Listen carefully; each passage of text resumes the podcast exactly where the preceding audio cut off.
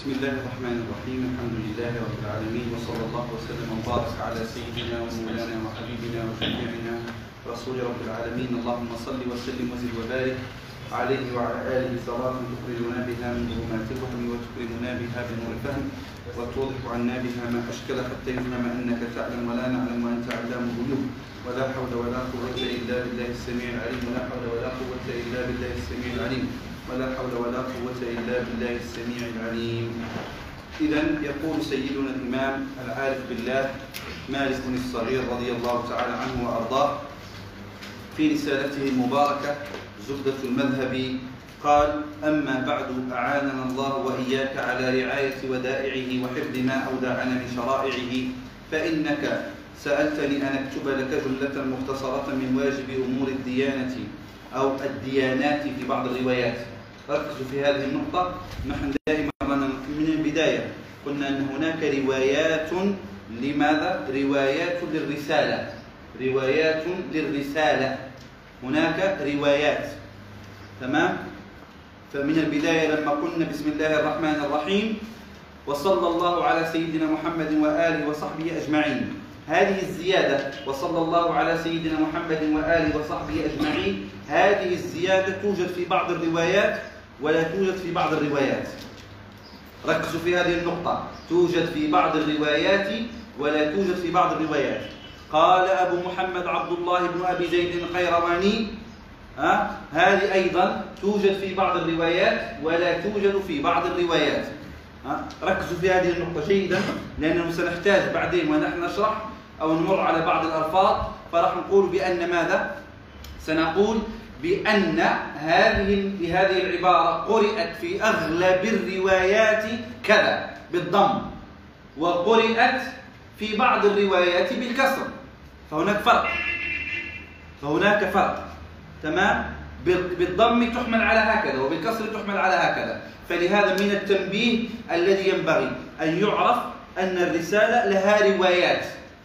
طبعا نفتح قوس صغير أو الحجازي سراج الدين رضي الله عنه. أجمعين ثم يأتي تقول له حاب نقرأ عليك. أريد أن أقرأ عليك الرسالة وآخذها عنك بالسماع. يقول لك بسم الله تفضل. طب ماذا نشتري؟ اشتري الطبعة الفلانية. اشتري الطبعة الفلانية. طيب اشترينا الطبعة الفلانية. مليحة جيدة حلوة. يقول لك نعم جيدة. جيدة. تبدأ تقرأ. بسم الله الرحمن الرحيم. قال أبو محمد عبد الله بن أبي زيد القيرواني الحمد لله الذي ابتدى الإنسان بنعمته وصوره في الأرحام بحكمته وأبرزه إلى الوجود. طريق السند الذي عند هذا هذا الشخص بالإجازة لا توجد فيه قال أبو محمد. ها؟ فركزوا في النقطة دي. هذا كارثة موجودة في جميع الكتب التي تقرؤونها. في جميع الكتب اليوم أصحاب الإجازات. جماعة واحد يقول لك أنا عندي إجازة بالمدونة. عندي إجازة بالمدونة. حاب نقرأ عليك المدونة. طيب تفضل بسم الله. قراءة سماع. نعم قراءة سماع. عليك بكتاب بطبعة ماذا؟ بطبعة دار السعادة. بطبعة دار السعادة. ويبدأ يقرأ نروح نشوف بعض المقاطع في طبعة دار السعادة من طريق السند الذي يرويه به المجيز الذي يرويه المجيز نجد أن هذا المقطع كما حرره الإمام القاضي عياض في شرحه على المدونة لا توجد طب أنت كيف تقول لي أنا عندي سند بالرواية؟ من وين؟ الرواية أصلا لتصحيح النص. السند لتصحيح النص. صح؟ فكيف أنت عندك سند وعندك نص على خلاف السند؟ على خلاف السند، نفس الأمر بالنسبة لماذا؟ للموطأ. نفس الأمر بالنسبة للموطأ، واحد يقول لك عندي رواية نعطيك السند، آه أنا مجاز منه. في البداية يلبس عليك، يقول عندي سند بالموطأ. طيب تفضل، هذا سند موطأ. يقرا هات نشتري كتاب. ما كتاب نشتري طبعه دار فلان بتحقيق فلان. اشترينا طبعه دار فلان بتحقيق دار فلان. توكلنا على الله. بسم الله. نبدأ نقرأ. انتهينا منه. يعطينا السند. يعطيك السند. تنبه. أن هذه الطبعة اللي قرأناها هي من طريق ابن وضاح عن يحيى بن حليثي لا من طريق عبيد الله عن يحيى بن حليثي. فانت كيف السند بتاعك من طريق عبيد الله. فهمتوا إزاي؟ نفس الشيء في المدونة، نفس الشيء في كل الكتب حتى في مختصر خليل. خلوا بالكم حتى في مختصر خليل. بعض الروايات بعض الروايات تجد فيه كسرة وضمة تختلف عن الرواية الأخرى فلهذا مش من السهولة فكرة السند فكرة السند. وبعدين يجيك ويعمل فيها عليك إيه؟ الإمام مالك. كأنه خلاص ينحاج عليه سقراط بن سينا. مجمع الأسانيد كلها يحسن يعتقد نفسه هي حافظ ابن حجر العسقلاني وما تكلموش أنت. ومجاز في الكتب المالكية كلها أو مجاز في كتب السنن كلها. وهو في آخر المطاف مجاز بماذا؟ بطبعه بطبعه دار فلان طبعه دار فلان طبعه دار فلان. لا خلوا بالكم. فتنبهوا لهذه النقطة. تمام؟ أيضا هذا الكلام يجرنا إلى ماذا؟ إلى أن إذا اشتهرت طبعه طبعا إيه؟ من يعني من الكوارث الموجودة من الكوارث الموجودة إلى عهد قريب كانت أشهر طبعة لموطأ الإمام مالك من تحقيق اللي هو من؟ محقق السنة النبوية وأشهر شخصية في هذه الديار المصرية بل في العالم الإسلامي محمد فؤاد عبد الباقي هذه أشهر طبعة أشهر طبعه وكان الناس يعتمدونها وهي الموجودة في المكتبة الشاملة وهي كذلك الموجودة في في فهرس آه، اسمه إيه اللي هو معجم مفارس الفاظ الحديث النبوي إلى غير ذلك. لكن طبعه شوفوا على قدر شهرتها على قدر شهرتها تخالف كثير من المواضع رواية يحيى بن يحيى الليثي. إيه رأيك؟ فلا جرم اذا أننا نجد الطبعة المشتهرة من الرسالة في بعض المواضع بالضم أو بالكسر أو بالفتحة أو بكلمة أخرى تختلف. ويجي وبعد ذلك يحملك يقول لك لا إحنا قرأنا الرسالة وكل طبعات الرسالة بالكسر هنا مكسورة. راح تجي معنا هذه النقطة في قوله بعد ذلك المجيد بذاته، المجيد بذاته، فوق عرشه المجيد بذاته، أنا أتعمد أقول مجيد. ما ضممت ولا كسرت. ها؟ فيقول كل الطبعات فهي يلا نروح أنا وانت مكتبات ونلفوها مكتبة مكتبة حنلقوا إيه؟ المجيد أو المجيدي المجيدي بذاته. أنا أعمل لك إيه إذا أنت كنت جاهل؟ ما عندكش سند بالمدونة بالرسالة صحيح. أنا ماذا سأفعل لك إذا كانت قراءتك للرسالة خاطئة؟ أنا ماذا أفعل لك إذا كان علمك مستقى من كتب المطبوعات من المطبوعات؟ ماذا أفعل لك إذا كان علمك مأخوذ من الصحف؟ ماذا سأفعل لك؟ وبعد ذلك تلزمني بجهلك وتحملني بعدم سيرك في طريق طلب العلم الحقيقي. لا ليس ذلك. وإنما أنا حجة عليك لأني أخذت الرسالة كابرا عن كابر بسند متصل إلى مؤلفها رضي الله عنه. فأنا حجة عنك. إذا قلت لك بأنها بالضم فتسمع وتسكت وتحط بؤك قسمة إيه؟ قديمة كمان. لأني أخذتها بالسند المتصل أما تعتمد على الطبعات الموجودة. وما تقوليش أنه كل الطبعات لا تقول كل الطبعات. ذكرت مرارا وتكرارا في هذا المجلس مرارا وتكرارا في هذا المجلس بأن أغلب إن لم يكن كل طبعات الموطأ فيها كارثة إذا تتبعنا السند الروايات. إذا تتبعنا السند الروايات كل تقريبا كل نعم مع جلالة بعض المحققين كالدكتور بشار عواد معروف مع جلالة قدره في علم التحقيق لكنه وقع في أخطاء من حيث السند المتصل فما يجيش واحد يقول لي تعال يا شيخ زهير تحضر معنا رواية الموطأ بالسند. إيه؟ طبعا نعتمد أي طبعة؟ يقول لي طبعة بشار عواد معروف. يعني هذه ناخذ منها السند؟ نعم. خلاص أنا أحط عليك كرواروج يعني علامه إكس حمراء. سامحني. سامحني. أه، اللي قرأته عند الشيخ وكان يمسك أوراق. أوراق مخطوطة كل يوم ياخذ ورقة ويقرأ منها الموطأ. أجود عندي مليون مرة من طبعتك أنت. ها؟ أجود مليون مرة من طبعتك أنت. فتنبهوا لهذه النقطة. فالرسالة فيها روايات فيها روايات تمام؟ وكذلك في مختصر خليل هناك روايات. وكذلك في جل كتب المذهب هناك روايات. حتى المدونة حتى المدونة. يجي واحد نص طبعا دار السعادة. قال إيه؟ مصوره أو حققها أو أشرف عليها شيخ المالكية سيدنا الإمام العلامة سيدي سليم البشري رضي الله عنه. ها شيخ المالكية بمصر ثم لما تجي نشوف النسخة المصورة عليها نلقوا نسخ مقاطع كثيرة منها غير موجودة. لا رضي الله عن سيدنا الشيخ سليم البشري. إحنا لا نطعن في الشيخ. كما لا نطعن في قدرة بشار عوض معروف على التحقيق. كما لا نطعن في فلان محقق كذلك. لا ولكنما نطعن في ماذا؟ في أن هذه النسخة المخطوطة التي اعتمدت ليست بالرواية التي أنت تدعي أنها رويت عن صاحب مؤلفها. هذا هو كلامنا. كلامنا في علم الرواية. تمام؟ في صحة النص. كلامنا في صحة النص لا في فهمه. ما براحتك بعد ذلك. قول لي ماشي المجيد بذاته لكن تؤول وتحمل. براحتك انت من شغلنا. ذاك شيء آخر في الدراية. تنبهوا لهذه النقطة. قلنا سنحتاجها بعد ذلك. لهذا قال رضي الله تعالى عنه ماذا؟ من واجب أمور الديانة في رواية. وفي رواية من واجب أمور الديانات.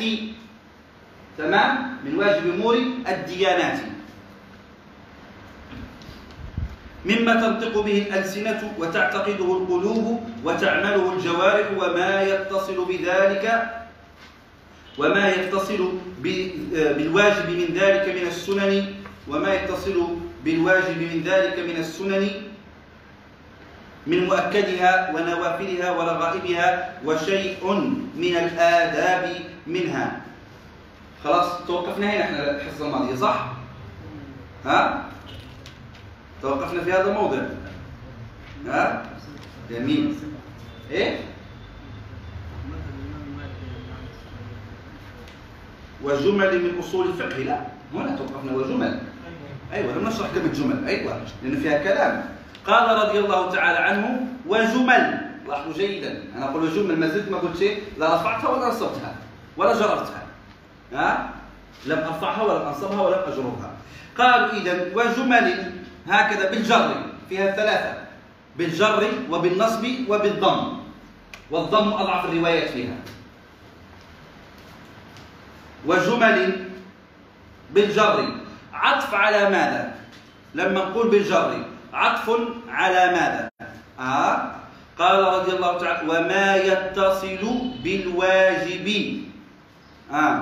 أو قال سألتني أن أكتب لك جملة مختصرا مختصرة من واجبي من واجبي فإيه؟ من واجب أمور الديانة ومن وجمل من أصول الفقه.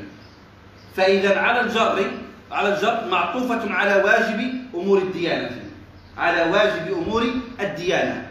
لكن التتائي الإمام التتائي المصري رضي الله عنه قال رواها بالجر.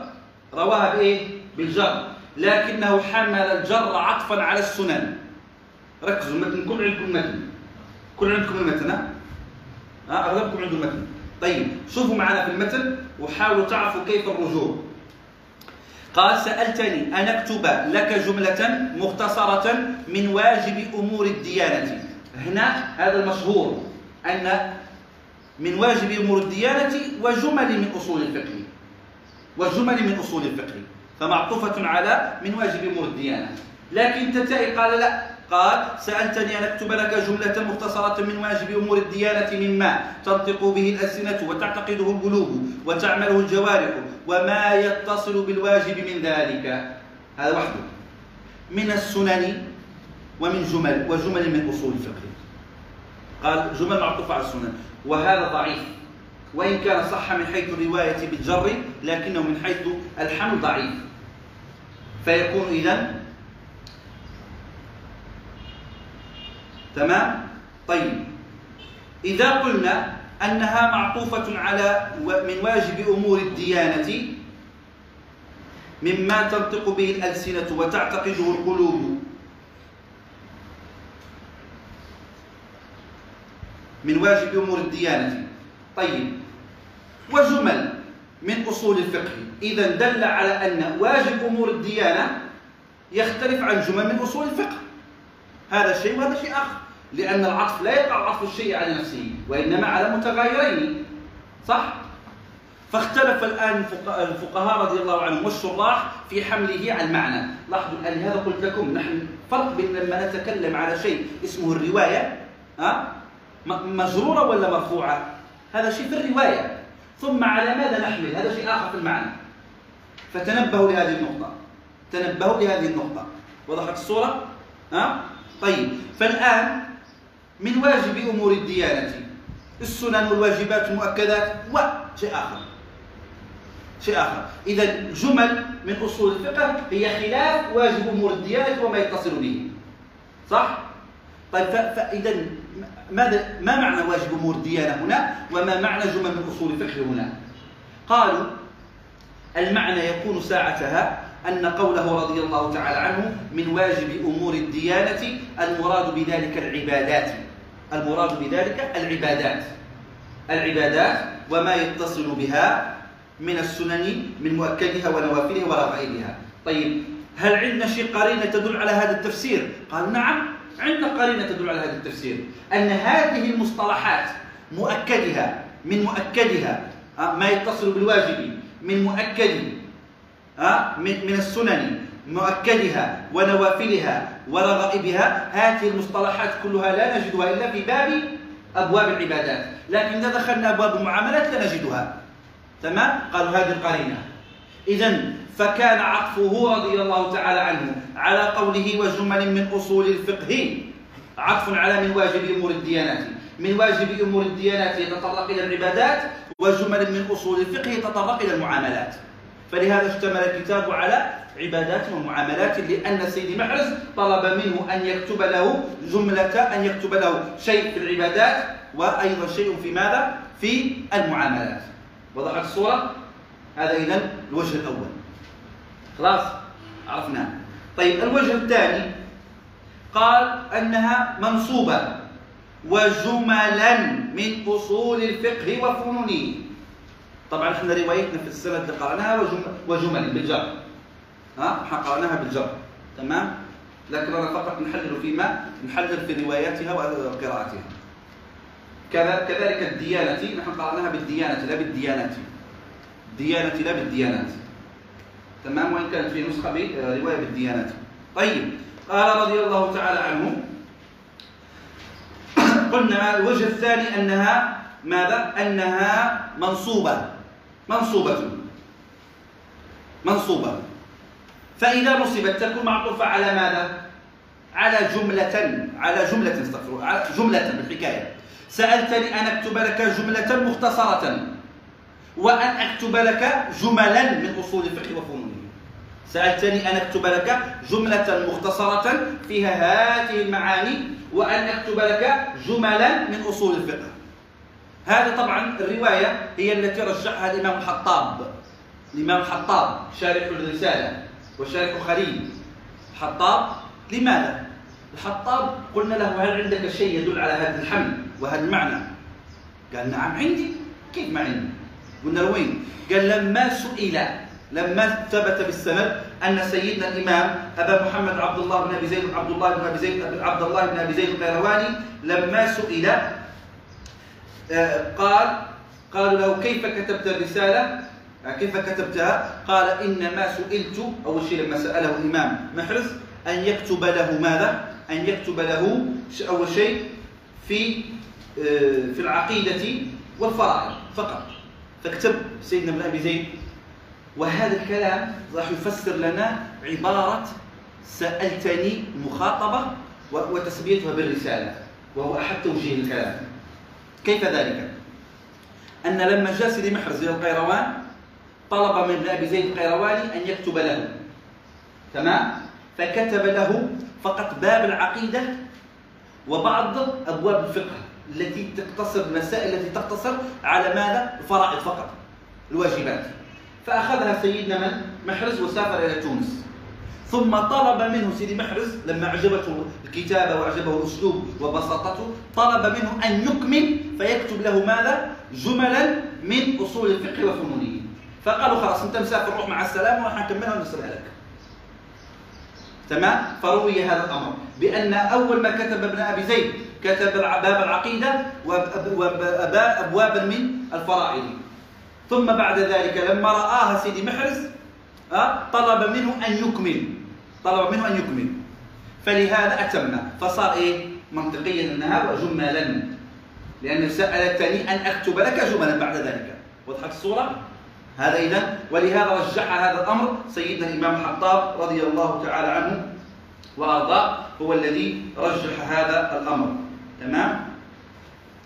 أما الشيخ زروق رضي الله عنه سيدنا الشيخ أحمد زروق فقال إنما رويت وجمل. على أنها تقدير ماذا؟ قال على تقدير الخبر. أي وفيها جمل. وفيها هذه الجملة فيها كذا كذا كذا كذا كذا وفيها جمل. تمام؟ وهو بعيد. وهو بعيد.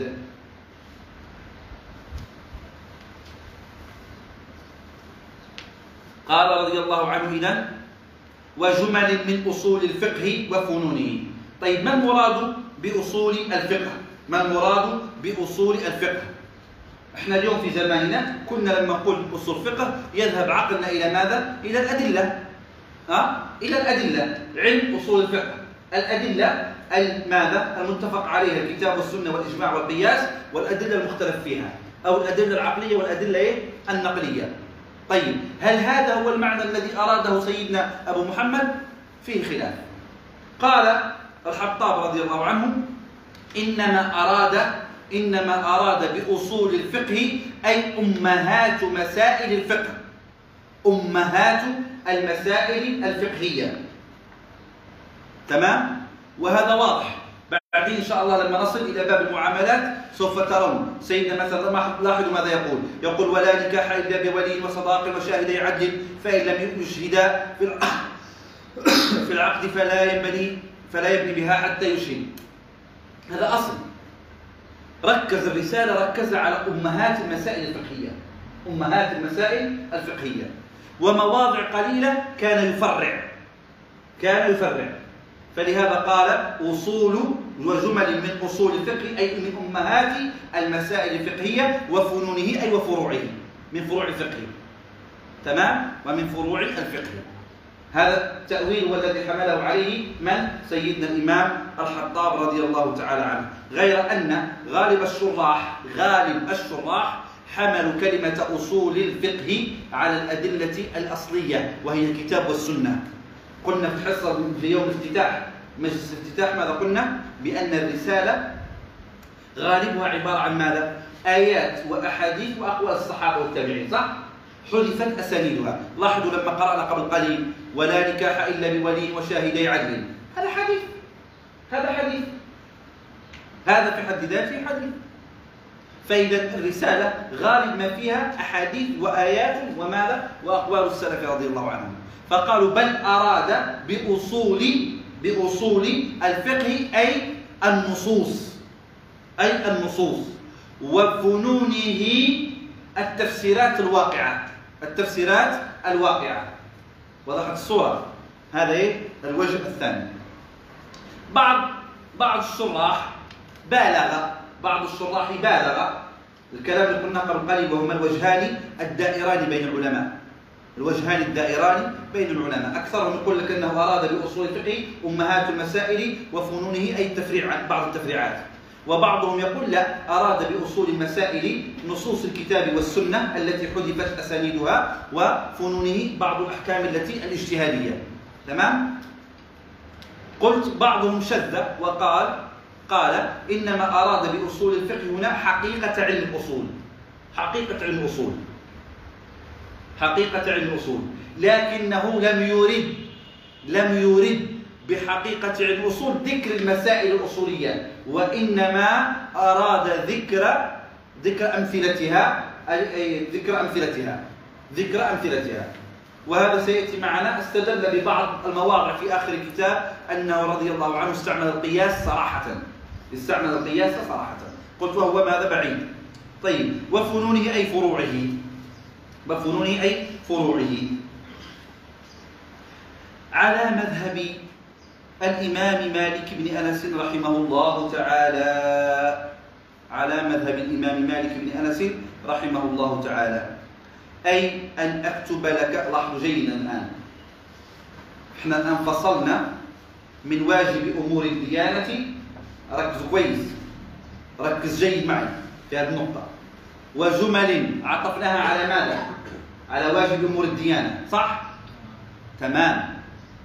ولهذا ولهذا استقام ما قلناه لو كان رضي ركزوا لو قال من واجب أمور الديانة مما تنطق به الألسنة وتعتقده القلوب وتعمله الجوارح وما يتصل بالواجب من ذلك من السنن من مؤكدها ونوافلها ورغائبها أه؟ تمام على مذهب الإمام مالك بن أنس وقعنا في مشكلة ما هي المشكلة دي؟ أن الإمام مالك له مذهب في أمور الديانة مما تعتقده القلوب مما تنطق به الألسنة وتعتقده القلوب وتعمله الجوارح. غير أنه كان عالم ما كان مع أنه كان صغير في السن لكن كان عالم. أعلم من كثير من أصحاب اللحى البيضاء في هذا الزمان. يقول لك مذهب مالك العقيدة. فالمصنف رضي الله عنه لم يخطئ هذا الخطأ التاريخي البديع. لم يقل من واجب أمور الديانة مما تنطق به الألسنة وتعتقده القلوب وتعمله الجوارح على مذهب الإمام مالك بن أنس. لم يقل ذلك. لو قال ذلك لاعترضنا. إذا لمالك مذهب فيما تنطق به الألسنة ولمالك مذهب فيما تعتقده القلوب ولمالك مذهب فيما تعمله الجوارح. لكنه لم يقل ذلك. بل لما وضع عطف على البداية كان وزمل من أصول الفقه وفنونه. الفقه وفنونه. نعم لمالك فيه مذهب. نعم لمالك فيه مذهب. رأيتم كيف؟ فاستقام إذن أن يكون هنا على مذهب مالك. لكن في البداية ما كان يستقيم أن يكون على مذهب مالك؟ وضحت الصورة. ها؟ طيب بقى اعتراض. بقي اعتراض. واحد فيكم يقول لي كلام جميل ونفيس ورائع واحسنت وانت تصرخ هكذا وبينت كلام جميل جدا. لكن لكن عندنا الآن إشكالية. إذا قلت يقول لي إذا قلت يقول لي إذا قلت هذا الكلام ثم فسرت وجمل من أصول الفقه وفنونه على أنها معاملات فيكون ماذا؟ المصنف في باب المعاملات اقتصر على مذهب مالك لكن في المسائل الاخرى في الأبواب الاخرى لم يتكلم على مذهب مالك. في ماذا؟ في العبادات والأمر ليس كذلك والأمر ليس كذلك صح؟ لماذا تجيب؟ فهمتم الاعتراض ولا لا؟ أعيد الاعتراض ما فهمتش الاعتراض أنت فهمتم؟ طب أعطيني جواب مصباح فهمت الاعتراض طيب الجواب على الاعتراض ما هو؟ أها. ما هو الجواب على هذا الاعتراض؟ أعيد الاعتراض. طيب طيب سيدنا الحاج نيم أعيد الاعتراض؟ بحب نركز المروحة عملت لي دوشة في راسي قلبي بص يا سيدنا الشيخ إحنا قلنا إنه قال ها قال سألتني أن أكتب لك جملة مختصرة من واجب أمور الديانة. حلو؟ حملنا هذا الكلام على العبادات.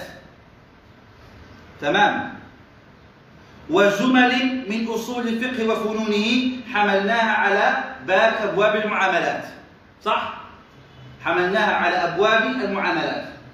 هذه الجمل من أصول الفقه وفنونه أبواب المعاملات على مذهب الإمام مالك بن أنس. تحب تغلقها؟ أغلق.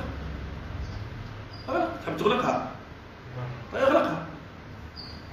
تمام؟ حملنا وجمل من أصول الفقه وفنونه اللي هي المعاملات حملناها على مذهب الإمام مالك. طيب أبواب العبادات هل هي على مذهب مالك ولا لا؟ مفترض على مذهب مالك. ها؟ مفترض أنها أيوة هكذا أحسن. كانت عم دوشة هذه المروحة هذه. تمام؟ فإنها محمولة على مذهب مالك أيضا. فكيف تقول هذا الكلام؟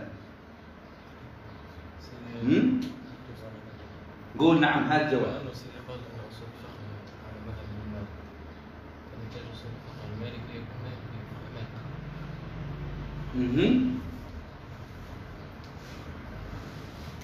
فهمت الجواب؟ ها؟ ارفع صوتك يا سيدي سمع حج محمد هناك. قال بما أنه قال أن أصول الفقه على مذهب الإمام مالك. فالأصول الفقه المالكي يحتاج يكون فقه مالكي جواب جميل. قال جواب ها مجدي يقول لكم الجواب إيه؟ قال الجواب قيد الفقه أن كونه على مذهب مالك في باب المعاملات وباب المعاملات قسيم لباب العبادات فاستقام أن يكون باب العبادات كذلك. تمام؟ لأن المشكات واحدة فقه. وفقه فبما أنه بنى الفقه المعاملات على أصول مالك فكذلك سيبني المعاملات على العبادات على أصول مالك. هذا وجه جميل جواب جميل. والأولى من هذا الجواب شوف هذا الجواب لما نقول تعرفوا بأن هذا الرجل لم يكن فقيها بل شرب الفقه حتى صار معجونا بفكره رضي الله عنه. حتى صار معجونا بفكره.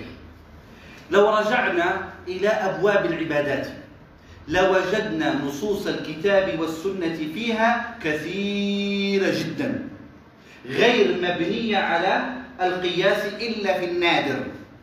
إلا في ماذا؟ في النادر. غالب العبادات يعني شوف ما من كان صلى الله عليه وسلم إذا كبر رفع يديه حذاء منكبيه حذاء منكبيه وإذا ركع صهر ظهره. صهر ظهره. ومكن يديه من ركبه شوف الصحابة في العبادات يصفون حتى إيه؟ وفتح أصابعه يعني حتى كيفية الركوع كيف تكون. تركزون في الحتة لكن لما نروح للمعاملات ماذا سنجد؟ سنجد أن مدار المعاملات مدار المعاملات في البيوع على بضعة أحاديث. بضعة أحاديث. أحاديث المعاملات كلها مع آياتها تجي فقط في باب الطهارة. لو جمعنا عدد أحاديث وآيات المعاملات ها؟ أحاديث وآيات المعاملات تجي فقط في باب الطهارة من العبادات. أو شي فهمنا هذا الكلام؟ ها؟ فالمصنف رضي الله عنه لما عمد لما عمد في باب إلى الأصول أصول كتاب السنة وحذف الأسانيد وحذف عن أبي هريرة وعن ابن عمر وعنه وعنه وعنه وأتى بمقاطع من الكتاب والسنة. أتى بمقاطع من الكتاب والسنة. فوجد في باب العبادات أبواب العبادات وجد أن ماذا؟ النصوص تفي بالغرض. لاحظوا جيدا. أن النصوص تفي بالغرض. تمام؟ لكن في أبواب المعاملات وجد أن النصوص لا تفي بالغرض.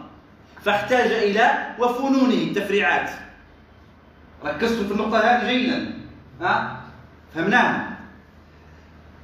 يبنى على هذا ماذا؟ أن المصنف رضي الله عنه لما بنى أبواب العبادات على نصوص الكتاب والسنة حتى كأنه لا اجتهاد مع النص فرأى أن نسبتها لمالك فيه ما فيه وإنما نسبتها لرسول الله صلى الله عليه وسلم أولى. بخلاف المعاملات فإن فيها التفريع عن الأصول عن الفقهاء أكثر من أدلتها.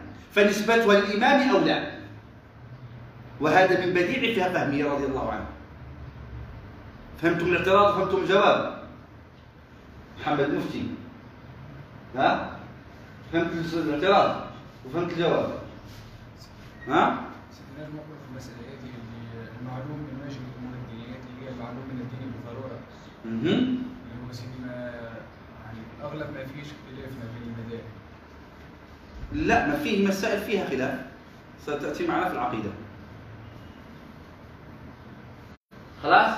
لأن المصنف لما اقتطع لأن المصنف في باب العبادات لما اقتطع كلام كلامه من نصوص الكتاب والسنة حتى صارت لا تنسب إلى الإمام فلم ينسبها إليه. وإنما هي أحاديث وآثار فقط.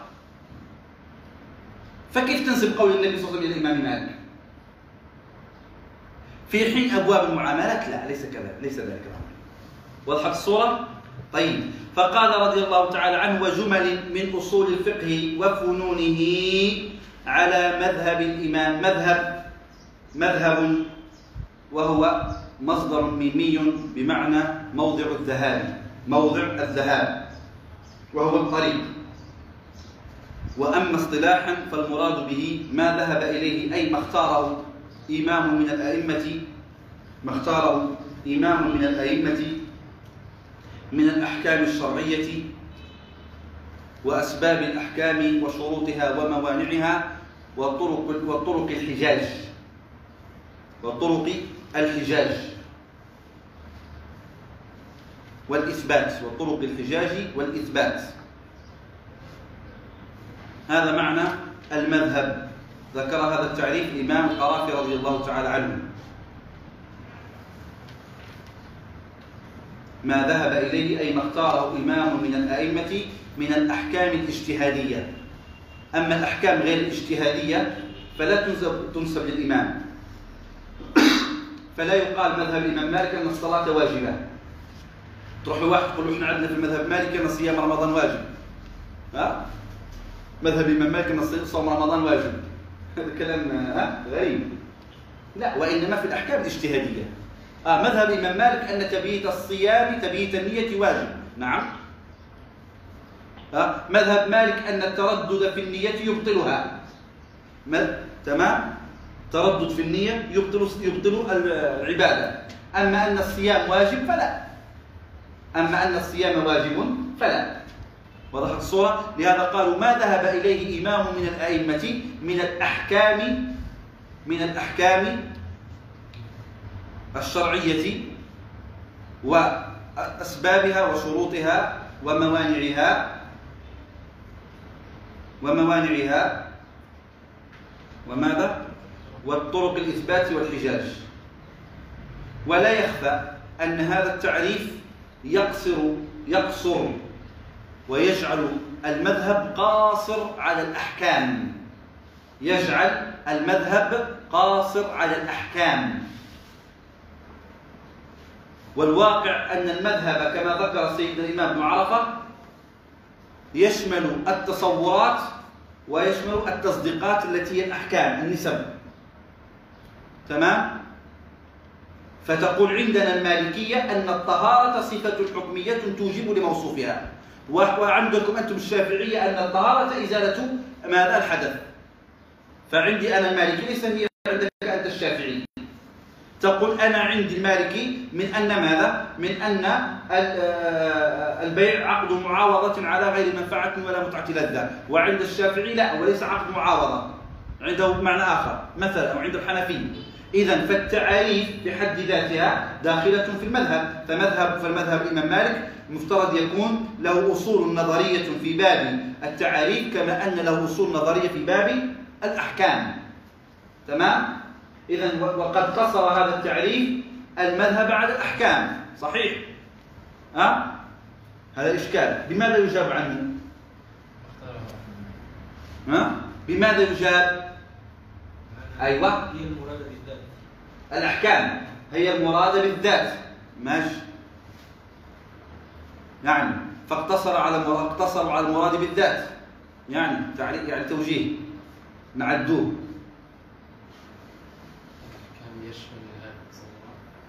الأحكام هي ماذا؟ هي النسب. النسبة بين مفردين.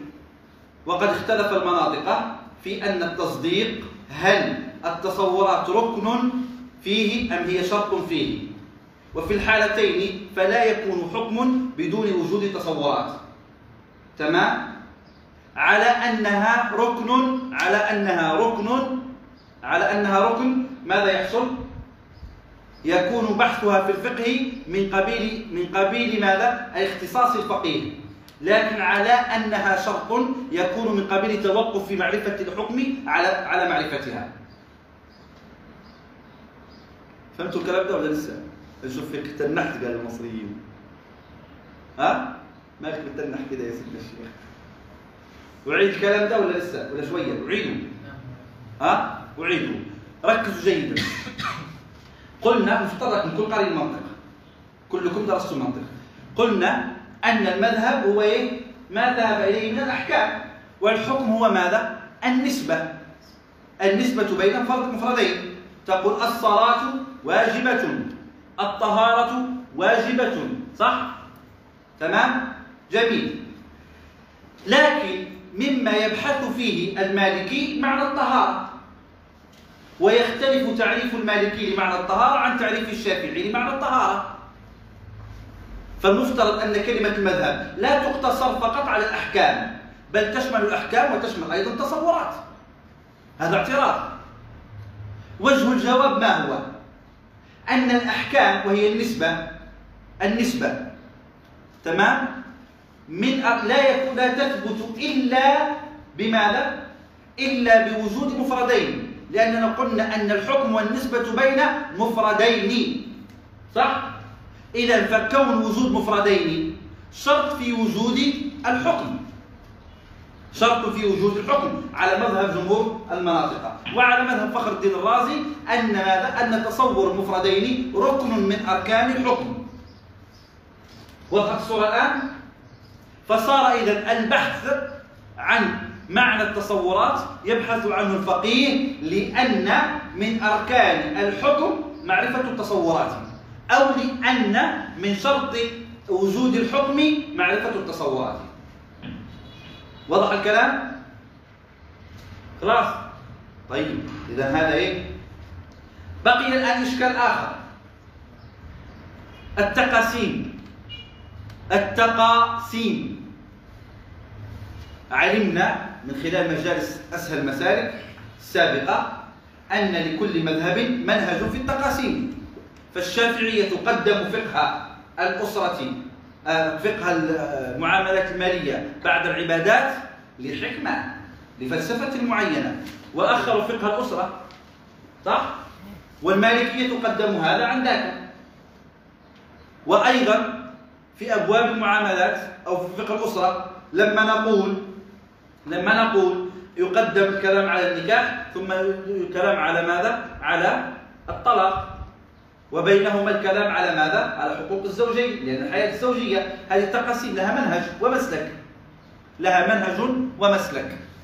لم, ي... لم ليست مذكورة هنا في التعريف. لا يتضمنها تعريف المذهب.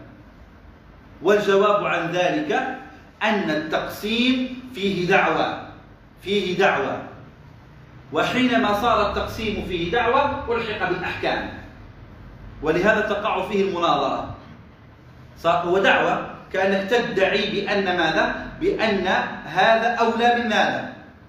بمصطلح آخر بمصطلح آخر بمصطلح آخر خلونا نمدوها بطريقة ثانية إحنا عندنا ماذا؟ القضية تعرفون قضية جملة خبرية ها؟ تعرفون قضية صح؟ تنقسم القضايا إلى كم؟ إلى قسمين قضية إيه؟ حملية وقضية إيه؟ جميل جدا. أعطوني مثال لقضية حملية. زيد قائم. من من الفقه إيه؟ الصلاة واجبة. جميل. الشرطية. تنقسم إلى كم؟ ها؟ قسمين. متصلة وإيه؟ جميل. أعطني مثال متصلة.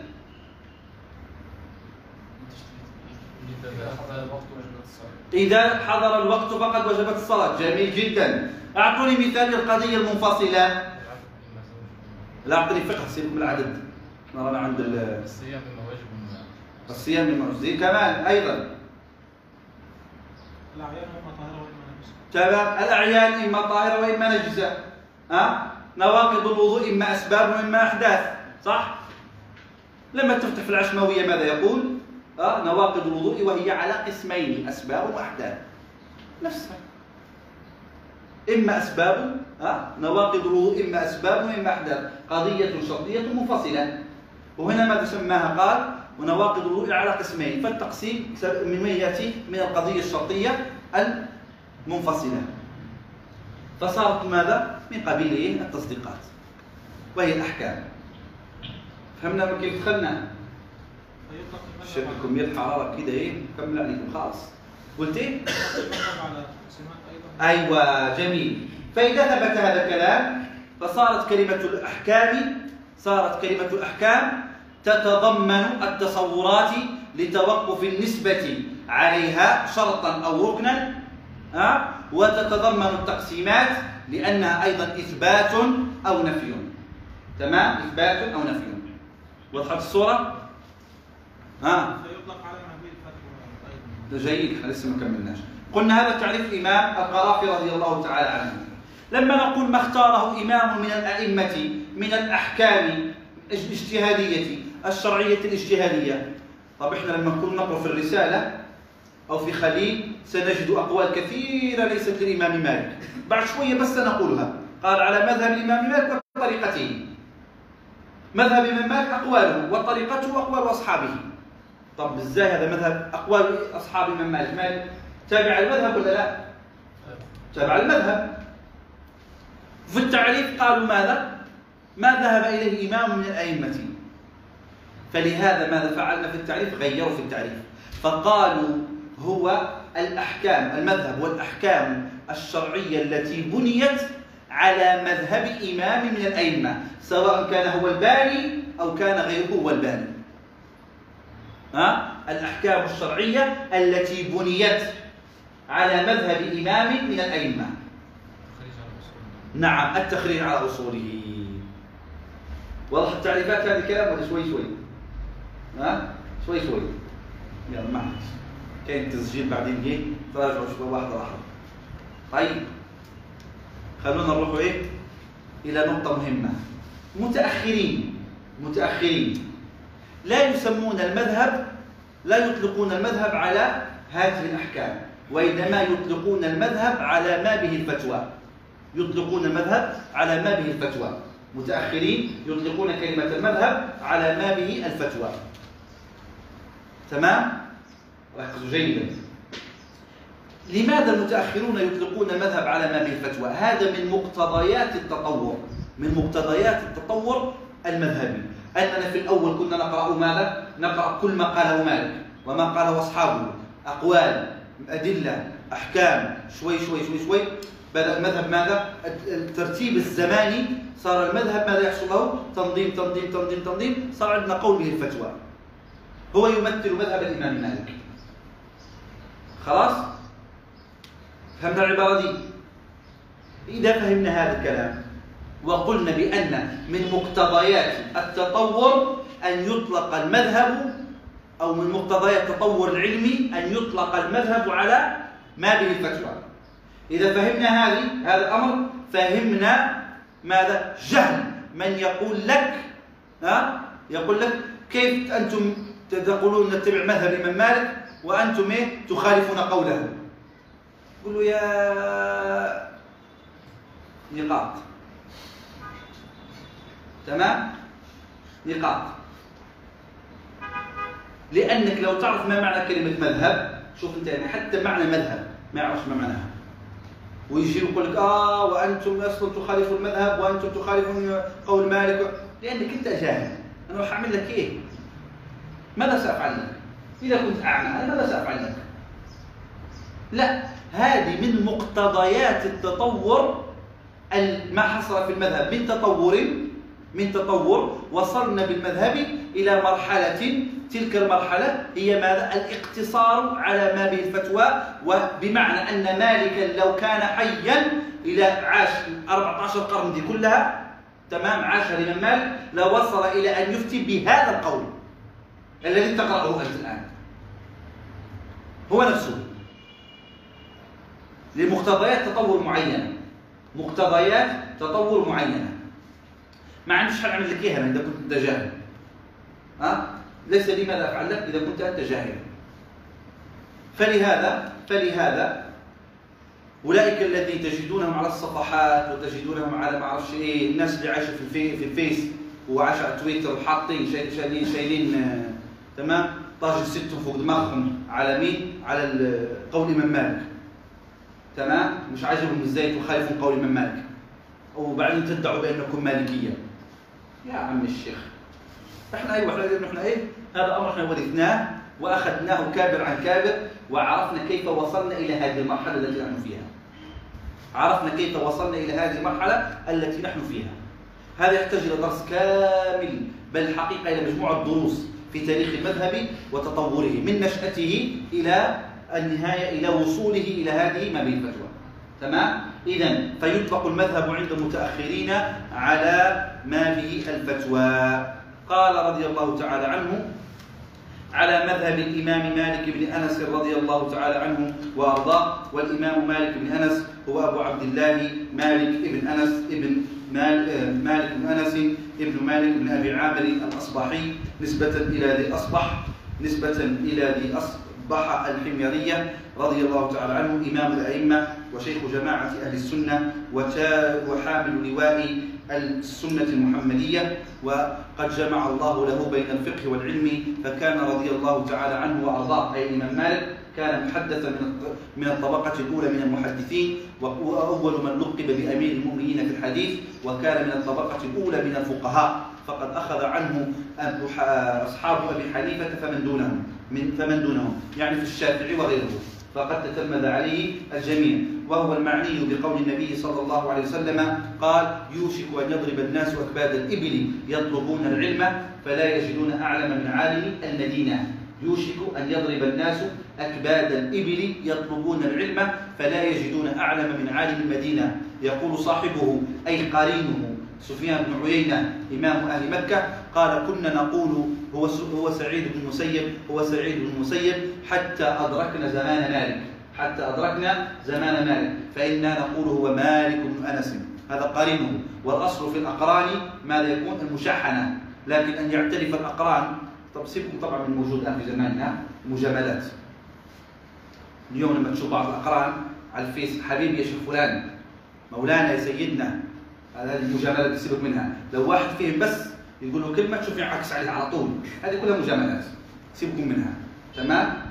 لكن لكن العلماء الربانيين كانت لا تخرج من أفواههم إلا كلمات الحق. شغل المجاملات ما كانش موجود. لكن كان لنفس فيها شيء. كانت برضو عندهم إيه؟ نفوسهم فيها شيء. فكان القرين دائما يقول فلان كويس لكن يعني بس هذه كان هكذا فلهذا إذا شهد القرين إلى قرينه عند المتقدمين تدل على أن الرجل فوق ما يوصف فوق ما يوصف. لأن الأقران لا يشهدون هكذا. فمالك رضي الله عنه قال قرينه سفيان بن عيينة رضي الله تعالى عنه هو ماذا؟ هو مالك بن أنس.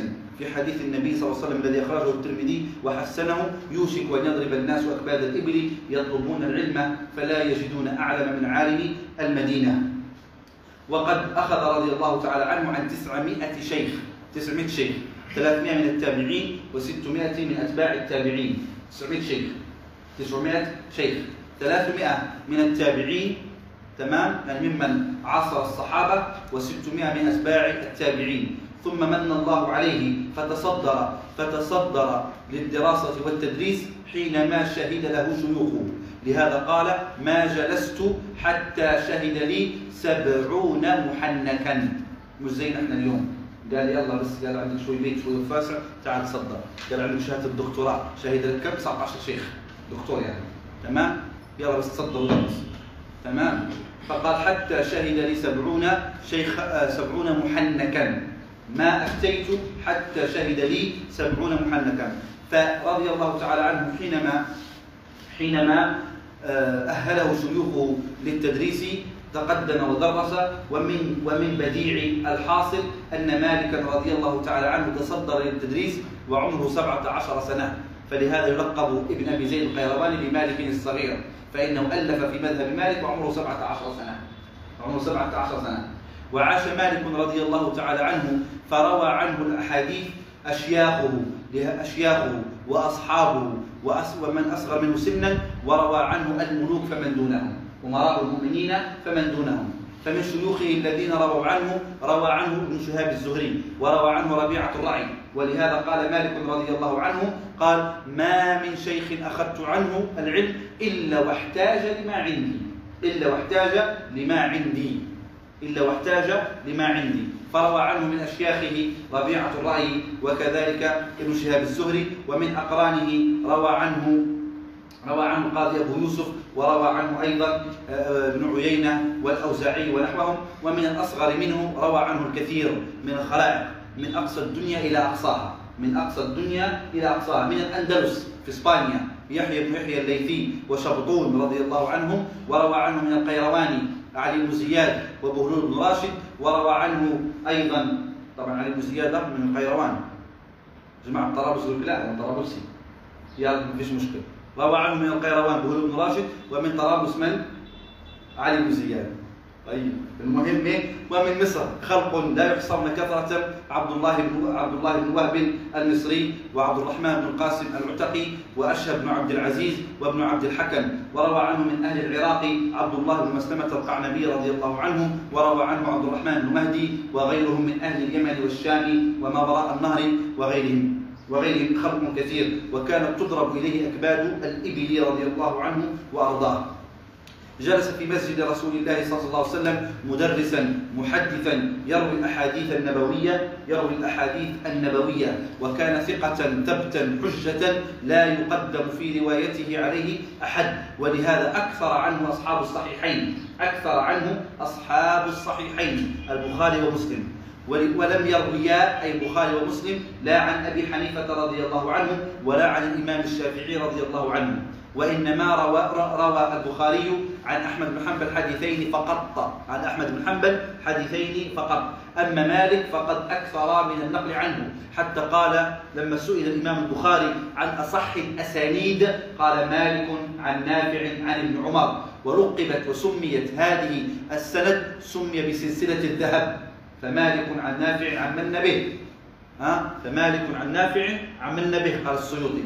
تمام؟ في ألفيته إذا سلسلة الذهب هي مالك عن نافع عن ابن عمر رضي الله تعالى عنهم أجمعين. وكما قالوا آه، وكما رضي الله تعالى عنه قلت وروى عنه الأكابر ومن كان في سنه ومن كان أدنى منه وروى عنه الملوك فما دونهم. فقد روى عنه من أمراء المؤمنين كثرة كثيرة كثرة من أمراء المؤمنين. فقد روى عنه الأمين والمأمون.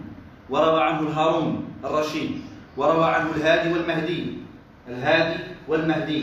أما أبا جعفر المنصور فإنه كان قرينه فلم يروي عنه كان قرينه فلم يروي عنه. ولهذا قيل هو الذي قال له يا أبا عبد الله لما حج لما حج قال له يا أبا عبد الله قد علمت أنه لم يعد في الدنيا أعلم بسنة ماضية مني ومنك.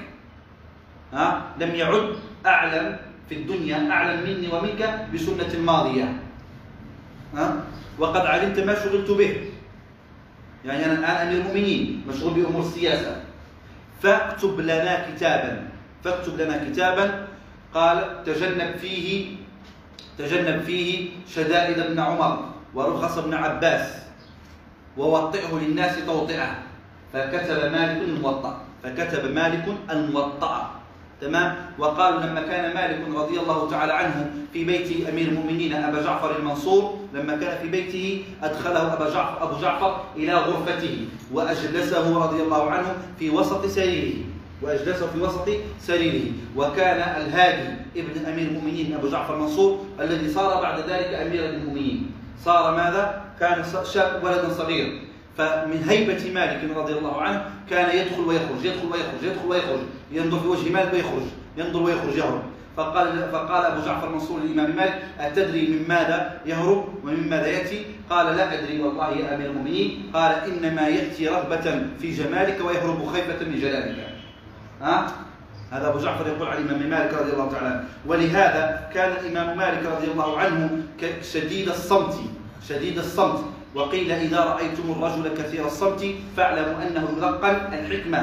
وفي هذا المضمار يقول عبد الله بن المبارك وهو قرين لمالك عام حجه قال صموت يصف مالكا. قال صموت إذا ما الصمت زين أهله وفتاق أبكار الكلام المختم. وعى وعى القرآن وعى وعى القرآن من كل حكمة ونيطت له الآداب باللحم والدم.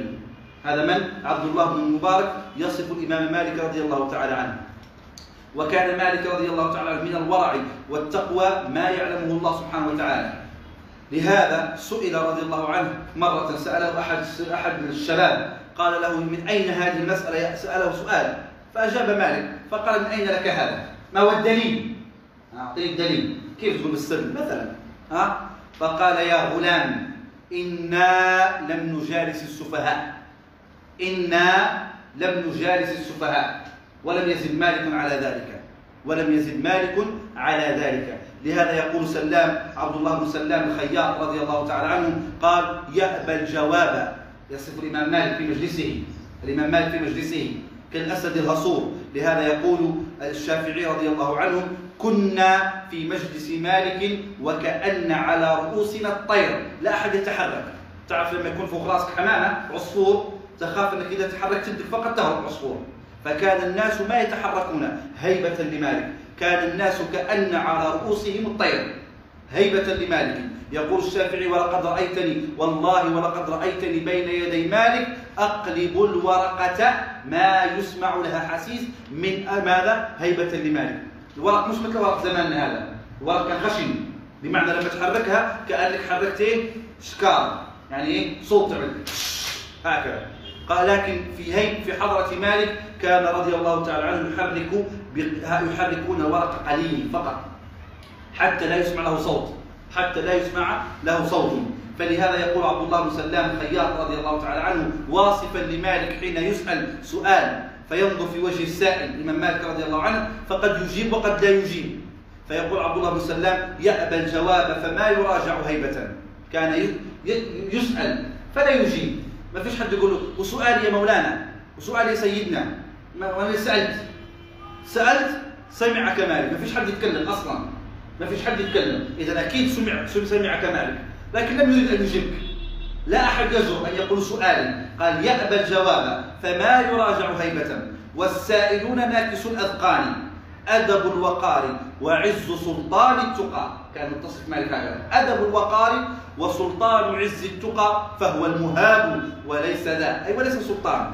كان يهابه السلاطين فمن دونهم؟ لهذا لما أراد هارون الرشيد أن حج في هارون الرشيد وأراد أن يسمع ولد أن يسمع ولده الأمين المأمون الموطأ. أرسل إلى مالك بن أنس. فقال يا قال لمالك أرسل السائل رجل أرسل الرجل إلى مجلس مالك إلى بيت مالك وقال هات موطأك وتعالى ليسمع ولدي عليك. ها؟ هات موطأ جاء الحاجب وجاب كيس قالوا فيه ألف دينار. تعرفون ألف دينار كم؟ الدينار أربع جرامات و25 أربع جرامات وربع. ها؟ نحو ربع إحنا ما فيش داعي نكون بلاش منه. نقول أربع جرامات. يعني الدينار فيه كم؟ 4000 جنيه. ما هو الدينار؟ 4 جرامات والجرام 1000 جنيه. إذا الدينار فيه كم؟ 4000 4000 جنيه. اضرب 4000 في 1000 كم مليون؟ فجاب كيس فيها ألف دينار. ذهب للإمام مالك. وقال له أمير المؤمنين يطلب منك أن تأتي ل- أن تحضر موطأك لتقرأه على ولديه. لتقرأه على ولديه. فاستلم مالك هذا هذا الدينار وضعه في الخزانة. تمام؟ وقال قل لي قل قل لأمير المؤمنين إن العلم يؤتى ولا يأتي. إن العلم يؤتى ولا يأتي. يا رجل أمير المؤمنين مش محافظ. ها؟ مش رئيس الحي. أمير المؤمنين مش رئيس دولة. تعرف هارون الرشيد آه، ماذا؟ هارون الرشيد كان كما قال عن هارون الرشيد كان يقف فوق فوق شرفة ها، بيته ويقول للسحاب شرقي أو غربي ها، سيأتيني خراجك تحت قدمي هنا في بغداد شرقي أو غربي حتروح من الريح ياخذها إلى أرض ماذا؟ إلى ارض باكستان وينزل المطر هنالك وينبت وي- وي- ويدفع الخراج لبيت مال المسلمين ويرسل إلى بغداد إلى عيد أمير المؤمنين. السحاب يؤتى يأتي إلى من من بغ- بهذا السحاب يأتي به إلى وين؟ إلى الشام إلى مصر وينزل المطر النبات ويرسل خراجه إلى بغداد إلى تحت قدمه. تخيل أمير المؤمنين يقول إن العلم يؤتى ولا يأتي.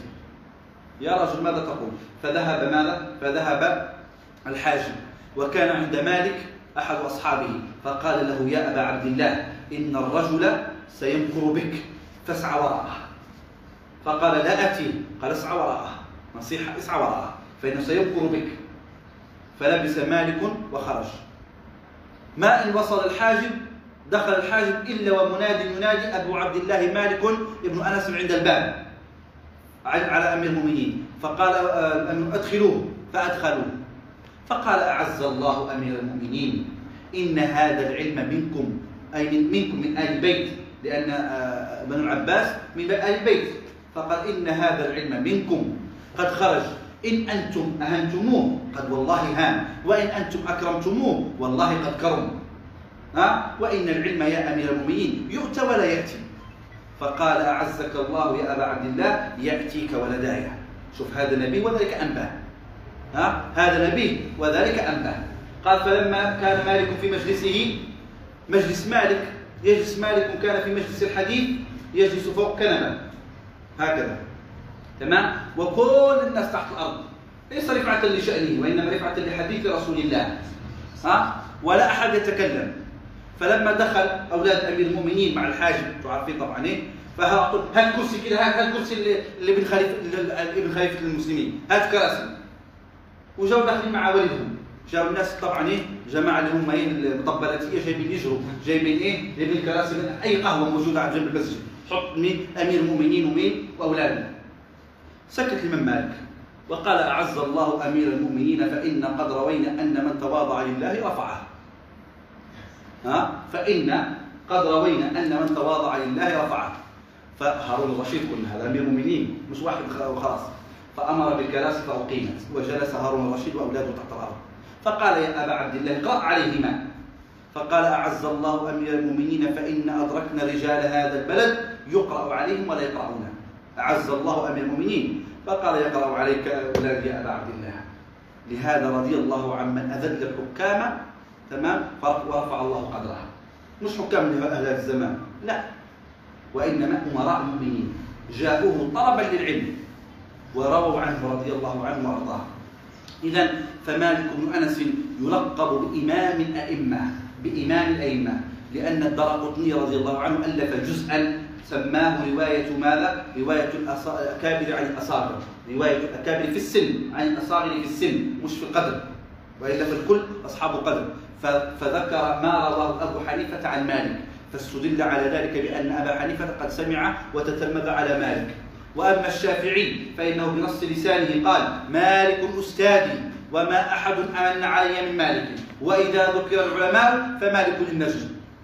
انتهى الموضوع. هذا من؟ الإمام الشافعي. وأحمد بن حنبل تتلمذ على من؟ على الشافعي. فعلم بذلك بأن مالكا هو إمام الأئمة بلا نزاع. هو إمام الأئمة بلا نزاع. ولا يخالف في فضله وقدره إلا صاحب ماذا؟ إلا صاحب بدعة. لهذا كان أحمد بن حنبل يقول إذا رأيتم الرجل يبغض مالكا فاعلم أنه صاحب بدعة. إذا رأيت رجلا يبغض مالكا فاعلم أنه صاحب بدعة. تمام؟ نختم هذا المجلس المبارك بعبارة الإمام الشافعي رضي الله تعالى عنه حينما قال مالك الأستاذ وما أحد أمن علي من مالك وإذا ذكر العلماء فمالك للنجم. ثم قال عبارة دقيقة غريبة عجيبة قال رضي الله تعالى عنه وأرضاه وقد جعلت مالكا حجة بيني وبين الله. يعني يوم القيامة إذا سألني الله لماذا تصلي هكذا؟ أقول له هذا مالك قال. هذا مالك قال. يكفيني أنها منجية. ستكون منجية لي. ولهذا قال جعلت مالكا حجة بيني وبين الله. نسأل الله سبحانه وتعالى أن يطرح من بركات الإمام مالك علينا وعلى أشياخنا وعلى طلابنا وعلى مجلسنا هذا وعلى سائر المسلمين في سائر بقاع الأرض. اللهم علمنا ما ينفعنا وانفعنا بما علمتنا إنك على من تشاء قدير وبالإجابة جدير ونعم المولى ونعم النصير. وصلى الله على سيدنا محمد.